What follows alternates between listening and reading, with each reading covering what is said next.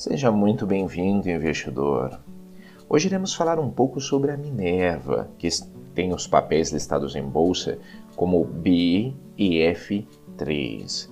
Mas antes, é importante mencionar que, se você ainda não é inscrito no canal do Investidor BR no YouTube, não deixe de se inscrever no canal e ativar as notificações para receber as nossas novidades.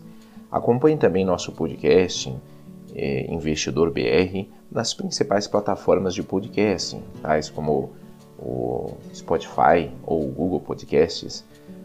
E voltando então com a notícia sobre a Minerva, conforme o portal de notícias Suno Research. Acordo da Minerva virá alvo de investigação no Paraguai. Os, o órgão antitrust do Paraguai, a Comissão Nacional da Concorrência, a CONACON, iniciou na sexta-feira, 19 de junho, uma investigação para apurar a concentração do mercado entre a Minerva Foods e o Frigonorte.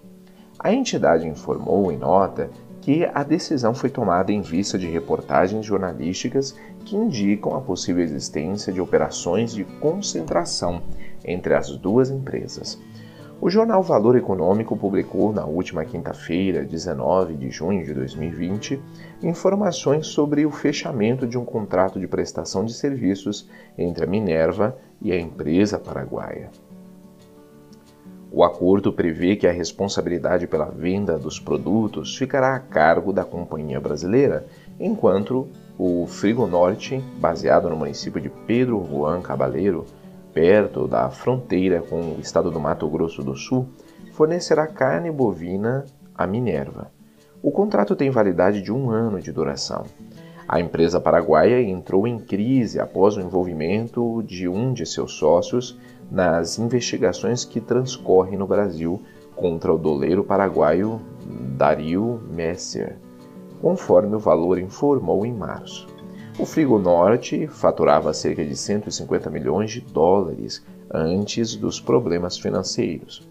O frigorífico apresentava um faturamento perto de 150 milhões de dólares, cerca de 796 milhões e 500 mil reais, antes de mergulhar em crise financeira após a polêmica. A, o acordo entre a Minerva e o Frigo Norte aconteceu após a Mafrig avaliar a aquisição da empresa paraguaia. O negócio poderia marcar a entrada a, da brasileira no mercado paraguaio, porém não se concretizou após a Mafrig é, encontrar problemas na dirigência. A brasileira Minerva registrou uma receita líquida de 4,1 4 bilhões e 100 milhões de reais no primeiro trimestre deste ano e lidera a produção e exportação de carne bovina para o Paraguai. Irei deixar na descrição o link para essa notícia e também de alguns livros que podem ser de ajuda na sua é, educação financeira, investidor. Diz aí o que você acha. Vale a pena investir na Minerva? Ficamos por aqui e até a próxima.